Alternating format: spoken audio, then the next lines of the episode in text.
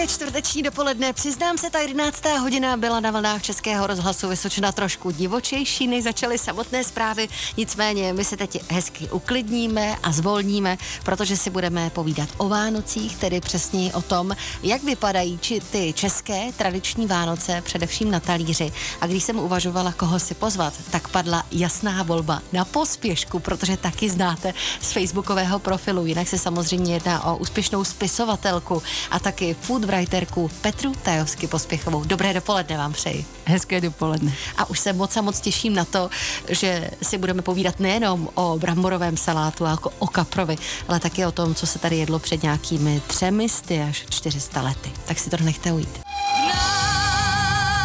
Jste ve společnosti Dobrého dopoledne Českého rozhlasu Vysočina.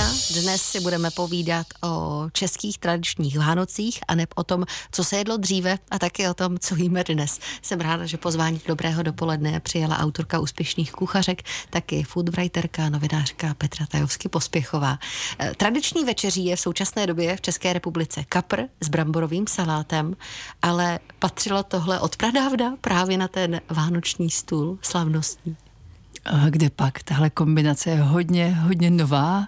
Ehm, ten kapr v trojobalu, tak jak ho mhm. nejčastěji jíme dneska, tak to je záležitost třeba druhé poloviny 19. století, eh, kdy se tady tenhle recept, řekněme, vyvinul podle mě z vídeňského řízku uh-huh. a přišel do takových těch bohatších částí republiky, třeba do Polabí, Eh, mám pocit, že zhruba přesně jako tak nějaké to, nějaká 80. leta 19. století je to tam zaznamenané a je to taky velký vliv té městské kuchyně, protože Praha byla tomu polabí blízko, takže vlastně tady tyhle jakoby noble experimenty, jak bych to nazvala, eh, tam proudili vlastně z celé republiky skoro mhm. nejdřív na ten venkov polabský. Když ale tedy opustíme tu modernu, ke které se mhm. dneska stoprocentně ještě vrátíme, tak jak to vypadalo na štětrý den v rámci toho slavnostního stolu i toho hodování před nějakými třemisty, 400 lety klidně? No, je to tak, že eh, ten štědrovečerní stůl jmenovitě byl opravdu hodně symbolický, byl úplně protkaný symboly, eh, ať už jakoby to menu samotné, eh, tak konkrétní pokrmy a spousta zvyků kolem. Snoubila se tam vlastně, snoubily se tam dva proudy. Jeden byl takový jakoby pohanský, prostě z předkřesťanských časů a druhý právě inspirovaný nebo nějakým způsobem ovlivněný křesťanstvím. A prolínali se úplně přirozeně velmi dlouho, eh, často k nelibosti kněžích, mm-hmm. kteří ty zvyky jako vzdělanci na vesnici zaznamenávali. A když člověk čte ty národopisné eh, články, tak často je tam právě nějaká poznámka v tom smyslu, že ten náš lid je teda strašně hříšný, protože místo toho, aby se držel nějaké křesťanské tradice, tak do toho motá právě ty pohánské věci. Jako příklad bych uvedla Třeba na Valašsku se to dělávalo dlouho, eh, že když se pekl chleba na svátky, většinou ve velkém, tak se zadělával svěcenou vodou, křesťansky, ale potom, když ta hospodyně měla ruce od toho těsta, tak se tam sehrávalo takové divadlo v sadě u domu, kdy chlapi vyšli se sekerama na stromy, které málo rodili a tvářili se, že je chtějí setnout. Ale v tu chvíli, kdy už to jako vypadalo fakt vážně, tak vyběla hospodyně s těma rukama od toho těsta a začala ty stromy třít, objímat a slibovat, že příští rok se polepší, slibovat jakoby za ty stromy a tím třením vlastně uh, těma rukama, tím chlebovým těstem měla jakoby způsobit tu větší plodnost těch stromů. Byl to celý takovýhle rituál. Někde se jenom třeli ty stromy a někde bylo i takovéhle divadlo k tomu. Tak mě napadá, jak to dopadlo, jestli opravdu pak ty stromy rodily. To asi nezjistíme. Záleží, jak Nicméně půst, to je věc, o které se taky hodně mluví. Před tím štědrým dnem, tedy abychom viděli to zlaté prasátko, že nesmíme jíst nic masového, takové. To tady bylo taky od pradávna. No štědrý večer je jakoby z definice vlastně ještě patří k té postní době. Ano. Že velmi dlouho uh, to bylo to byl ten den, kdy se ještě jedlo bez masa nebo s nějakými těmi dietetickými omezeními a uh, to, že na stůl přibylo na štědrý den maso, to je vlastně taky relativně jako nová záležitost. Většinou to první, co přišlo, ono jakoby uh, s příchodem té první hvězdy vlastně ten postní čas končí, takže jako to není porušení nějakých pravidel, to, že si člověk dá maso, ale uh, spíš to maso nebylo. A nechávalo se potom na ten hodboží a na toho Štěpána, kam patřilo jakoby tradičně, protože to už byl ten čas té bohatosti. Ale na ten štědrý den právě většina toho menu byla bez masa, postupně tam začaly pronikat věci jako uzená nebo zvěřina. Z úplně logických důvodů prostě to maso nebylo tolik a zároveň uh, zároveň vlastně to byla taky část roku, kdy se ještě nezabíjelo, ale zároveň už jako nebyly zásoby z toho léta. Takže nějaký šruček uzeného z komína se ještě našel, případně se piclo někde nějaký zvíře v lese a v v rybníkářských oblastech potom ty ryby. Uh-huh. To je taková logická záležitost, která se potom hodně na to štědrovečerní menu dostala. A pak byly regionální speciality třeba na východě, na Ašsku nebo na Chebsku, tak tam jakoby pod vlivem Německa uh, se dělaly třeba ty bílé klobásky a vlastně se tam podávají dodnes na štědrý den. My se za malou chvíli vrátíme k našemu povídání a mě bude zajímat to štědrovečerní menu, které bylo ryze bez masa, bez čeho se to neobešlo. Hosté Hely Dvořákové.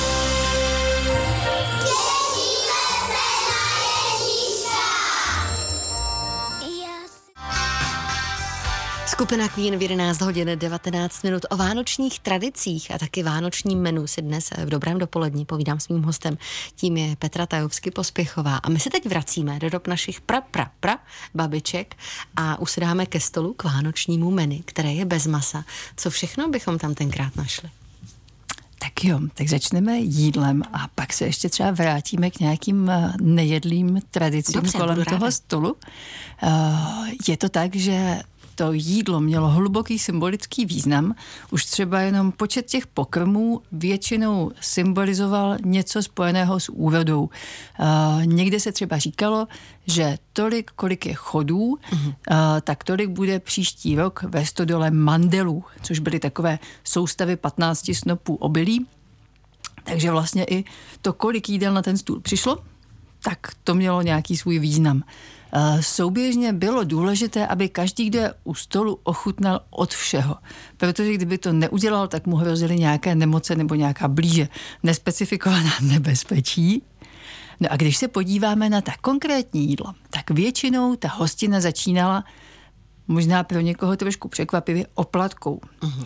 Oplatka, taková domácí dělaná z tradiční oplatnice, což byl takový, že, takové železné kleště zakončené kulatým tvarem, tak eh, to, tohle se peklo před svátky v otevřeném ohni a tyhle oplatky se podávaly jako první chod. Představte si je třeba jako něco mezi velikou hostí a třeba karlovarským oplatkem. Ano, ano, ano. Akorát, že v tom nic není, prostě Jasně, je to jenom malá oplatka. Uh-huh.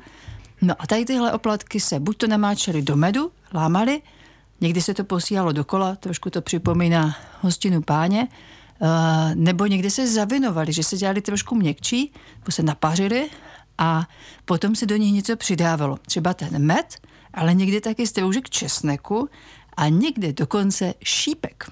Aha, jaký a tohle mělo důvod? Třeba ten česnek to je, uh, to je přesně ta symbolika. Uh, většinou k tomu byla i nějaká průpovídka. Uh, ten šípek měl způsobit, aby měl člověk červená líčka. Rozumějme, byl zdravý. Uh-huh. Česnek, ten měl na tom stole obecně jako velký význam a najdeme ho v řadě těch pokrmů, nejenom u té oplatky, a tam se samozřejmě taky liší to vysvětlení region od regionu, ale Mám pocit, že ti naši předkové tak nějak podvědomě věděli, že je to prostě něco, co hodně léčí, že je to přirozené antibiotikum a cítili, že na tom slavnostním stole musí být.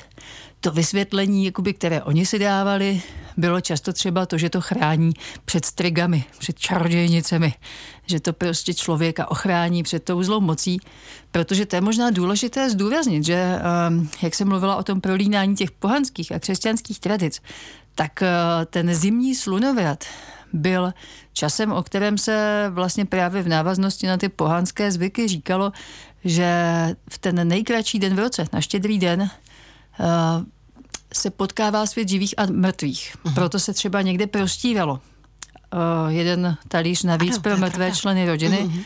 a lidé měli mnohem větší potřebu než v ostatní dny se chránit před těmi silami, které můžou přicházet od někud, odkud nechcete, aby přicházeli.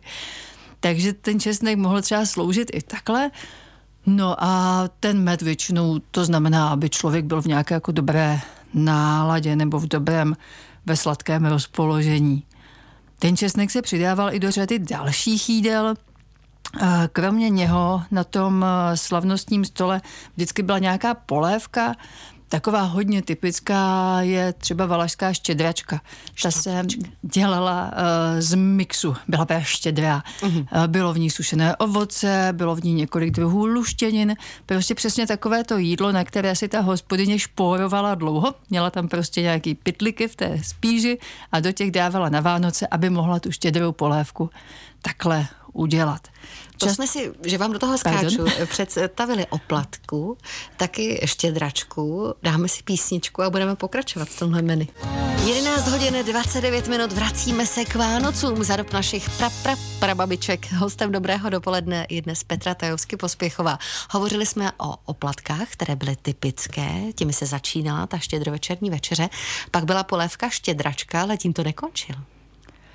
No u té polévky bych jenom upřesnila, že to nemusela být štědračka, že to se hodně lišilo region od regionu uh-huh. a a právě často uh, v pozdějších časech tam přibyla třeba i polévka rybí, ale to už jsme třeba jako 200 let zpátky. Uh, další chody uh, většinou měly taky hlubokou symboliku, kromě toho zmíněného česneku, který se hodně opakuje, tak eh, byly ještě dvě suroviny, které tam nesměly chybět a vyskytovaly se v různých podobách. Jednou z nich je hrách. Ano. Hrách eh, většinou se eh, vyskytoval buď to v té polévce, anebo jako samostatné jídlo, třeba pečené, klíčené. A v některých regionech, ne všude, byl neslaný a nemastný, a když se člověk podívá jakoby do národopisných análů, tak zjistí, že ten důvod má být, že to vlastně symbolizuje to, eh, že i Kristův úděl byl trpký, takže i to jídlo mělo být takové trošku jako připomínat vlastně tu komplikovanost a nesnadnost jeho života. Uh-huh. A pak je ještě jedna surovina, která na tom stole nesměla chybět a ta byla opravdu asi napříč celým Českem, Moravou a Sleskem a to jsou houby. houby. Houby se vyskytovaly v podobě různých hubníků, třeba na Krkonožsku, Černého Kuby v jižních Čechách, různých houbových omáček, někdy to byly konkrétní houby, třeba smědůvky, václavky sušené, které se přidávaly ať už do polévky nebo do něčeho zapečeného. A u těch hub je to fakt zajímavé, že že pro ty lidi to bylo něco takového jako trošku tajemného. Když se člověk podívá potom do starých receptů nebo právě do těch národopisných spisů, tak zjistí, že vlastně ty lidi si s nima trošku nevěděli rady. Nebylo to zvíře, nebyla to kytka, bylo to evidentně něco jako mezi tím, úplně mimo kategorie. A staré bylinkářky ve svých vzpomínkách často mluví o tom, že houby jsou od Boha, anebo že houby jsou z nebe. Takže je to pro ně taková nějaká jako magická entita, která vlastně ani nemá jako konkrétní symbolický význam, ale vždycky tam musí být, protože je to něco takového speciálního. Z praktického hlediska bych řekla, že ty houby byly super v tom, že se dali nasušit, tím pádem vydrželi až do toho štědrého dne zároveň tomu jídlu dali takovou tu masitost. Mm. I v době, kdy tam to maso na tom stole nebylo, tak vlastně houba je strašně masitá tou svojí chutí. Jednak jakoby na zkus, když se, když se povaří, tak je v ní něco takového jako ano, masu a zároveň maso. ta ano, chuť je, je taková hodně masitá. Takže vlastně a zároveň ještě často tomu dali barvu. Třeba ten černý Kuba má vlastně barvu z modráků, že jo, z takových těch, já nevím, jak se tomu říká na Vysočině. Prostě Ráda bych vám taky řekla, ale já moc ty houby, co nejsem se, na tohle. Takové ty houby, co se zbarvují do modra, když ano. je rozkrojíte. U nás se tomu Myslím říká, si, že modrák modráky. každý už ví.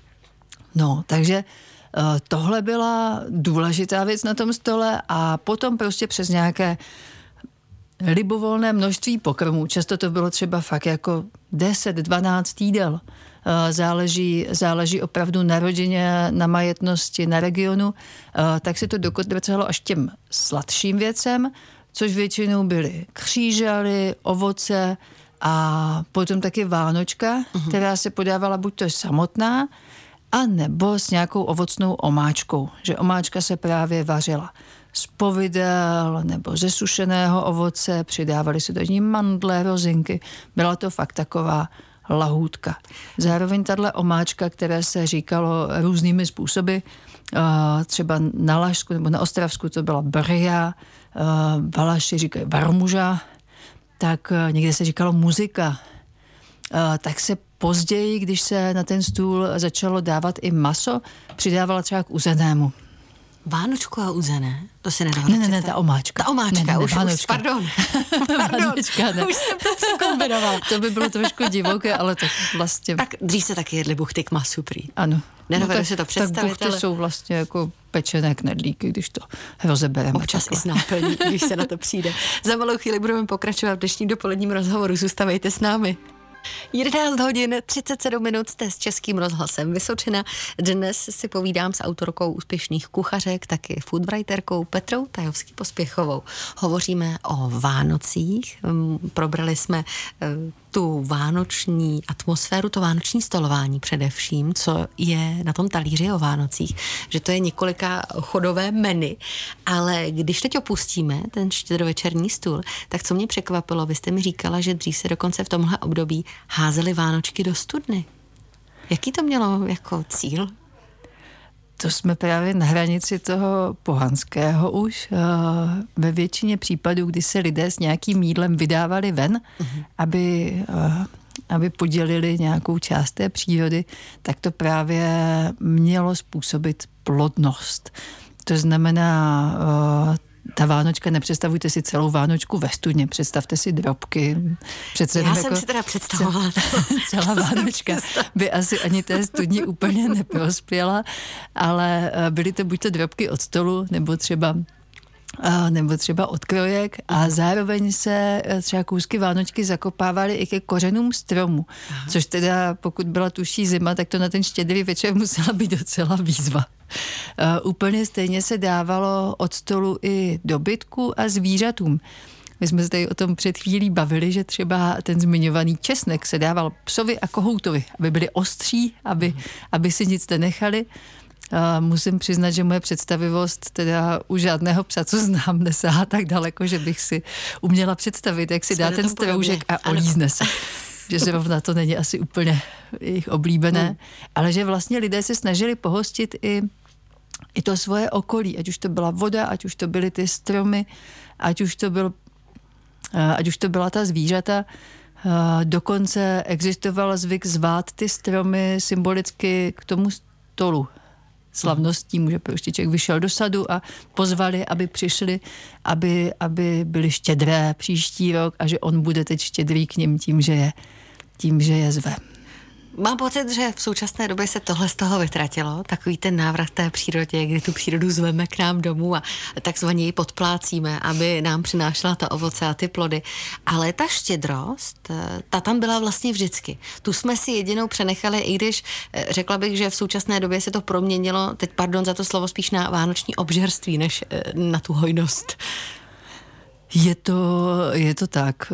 Asi to souvisí i s tím, že naše dnešní zdroje jsou trošku jinde, než byl Hmm. prostě špajs jednoho, jedné chalupnické rodiny. My už máme ty špajzy expandované do různých obchodů a jejich zásobáren a můžeme si mnohem víc vymýšlet, co na tom stole bude. Dřív to byla vlastně mnohem kreativnější záležitost tím, že bylo jasné, že to musí být štědré, zároveň člověk musel vybrat něco, co do toho štědrého dne přežije, neskazí se to a co bude i symbolizovat to bohatství nebo třeba eh, nějaké to zdraví nebo něco podobného. Dnešním hostem dobrého dopoledne je Petra Tajovsky Pospěchová. To byla jedna vánoční píseň Jiří Korn, Hana Buštíková, skladba Sněží o Vánocích si dnes v dopoledním rozhovoru také povídám s mým hostem, tím je tentokrát Petra Tajovsky Pospěchová. Hovořili jsme o vánočních e, tradicích, které se dělaly ještě mimo tu gastronomii, tu štědrovečerní večeři, ale když se tady ještě jednou společně vrátíme e, za tu štědrovečerní hostinu nebo usedneme k tomu stolu, tak jaké tradice s tím souvisely? Co třeba je důležité ještě zdůraznit? No, byla tam řada věcí, které se buď to měly, nebo neměly dělat. Určitě se nemělo vstávat od stolu. To si myslím, že napříč regiony zdůvodnění je různé. Někde se říká, že ten, kdo by od toho svátečního stolu vstal, takže příští rok u toho stolu bude chybět. V některých verzích to dokonce znamená, že umře. Je to takový, je to docela jako natvrdo, ještě do večerní tradice, jako mm, způsobu, jak zjistit, že umřete, nebo že se vám stane něco hrozného, je tam relativně dost, když se do toho ponoříte. Stačí rozkrojit jablíčko, když je tam křížek, tak prostě to máte do roka za sebou a není to k diskuzi. Uh, úplně to samé, když se vrátím k tomu vstávání, uh, tak uh, může to mít i jakoby lehčí interpretaci, že když stane hospodyně, tak to způsobí, že její kachny a husy nebudou snášet vejce. Uh-huh. Nevím, asi, že nepo, neposedí a když neposeděla ta hospodyně, tak nebudou sedět ani ty zvířata a nevysedí ty kachňátka a ty housátka, tak bych to asi nějak četla. No a potom byly uh, další zvyky spojené s tím stolem, uh, let, kde se to drží do dneška, že se prostírá pro o jednoho člověka víc, než u toho stolu je. Někde se to drží v případě, že by těch lidí byl nějaký nešťastný počet, třeba 13. Někde to má být právě pro někoho, kdo už zemřel a chtějí, aby tam s nimi tak jako nějak byl nebo usmířit ty předky. A případně to může být pro někoho, kdo by přišel zvenku, pro chudého pocestného. Uh-huh. Ta symbolika té štědrosti je právě v tom, že je to takové jakoby pozvání k tomu stolu i pro někoho, kdo té rodiny, ne, do té rodiny nepatří, ale šel by náhodou kolem a sám by neměl dost. No a potom eh, jsou tam hodně silné věci, které se týkaly nějak rodinné soudržnosti. Eh, na některých místech se dával kolem stolu řetěz. Mělo to právě symbolizovat to, že ta rodina bude držet společně, že, že se nerozklíží ten následující rok. Někde se na ten řetěz dávaly nohy, aby ta pouta byla silná, aby ti lidé byli silní a zdraví. A dokonce někde ten řetěz eh, symbolizoval i to, že budou jakoby zabezpečení proti vlkům a jiným dravým šelmám, aby jim nežrali ovce. Že doslova vlkům zavážou tlamu. Uh-huh. Takže nezapomeňte nakoupit před Vánoci ještě řetěz a dát ho kolem uh, stolu, u kterého budete následně večeřet. Ale mluvíme teda o kovovém řetězu, ano, ano, ne o tom poctivý, vánočním. Ten, ten poctivý takový. Myslím, bojím se, že něco, něco jiného než kovová oka by asi nefungovalo. To je pravda. Eh, co třeba Vánočka? Měla i tady Vánočka nějaký dosah, jako že bylo dobré ji na něco použít nebo nikoli? Uh, ano, tam je jeden strašně rostomilý uh, zvyk. Ono často se na štědrý večer věštilo, jestli se člověk vdá, nevdá, vydá do světa, nevydá do světa.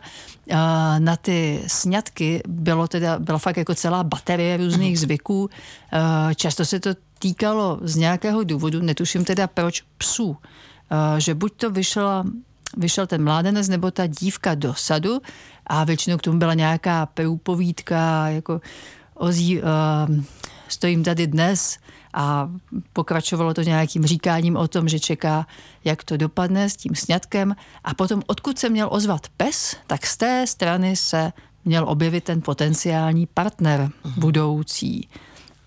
No a pokud je o tu Vánočku, tak to se taky týkalo psa, což je fakt jako hodně zvláštní zvyk, že všichni svobodní, co byli v té místnosti, tak si ukrojili Vánočku, uh-huh. ty plátky se dali na kraj sedátka židle, zavolal se dovnitř do síně pes a logicky šel po té Vánočce, která byla dostupná a ten krajíc té Vánočky, který lapil první, tak ten člověk se měl vdát nebo oženit v tom následujícím roce. Takže na letošní Vánoce si pořídíme opravdový řetěz a taky psa. Aby taky Vánočku. taky Vánočku, abychom všechny ty tradice mohli splnit. A já vám ještě jednou moc a moc děkuji za to, že jste byla hostem Dobrého dopoledne a že jste zajistila vlastně to, že jsme se krásně vánočně naladili, protože nevím, jak u posluchačů, ale u mě ty obrazy v hlavě jeli úplně neskutečným tempem a mám chuť si udělat ty tradiční Vánoce tak, jako byly před těma 300 lety a to jenom díky vám vám. Takže moc děkujeme a v příštím roce se budu těšit zase tady na viděnou a naslyšenou. Mým Já hostem, děkuji, budu se těšit. Mým hostem byla Petra Tajovsky Pospěchová.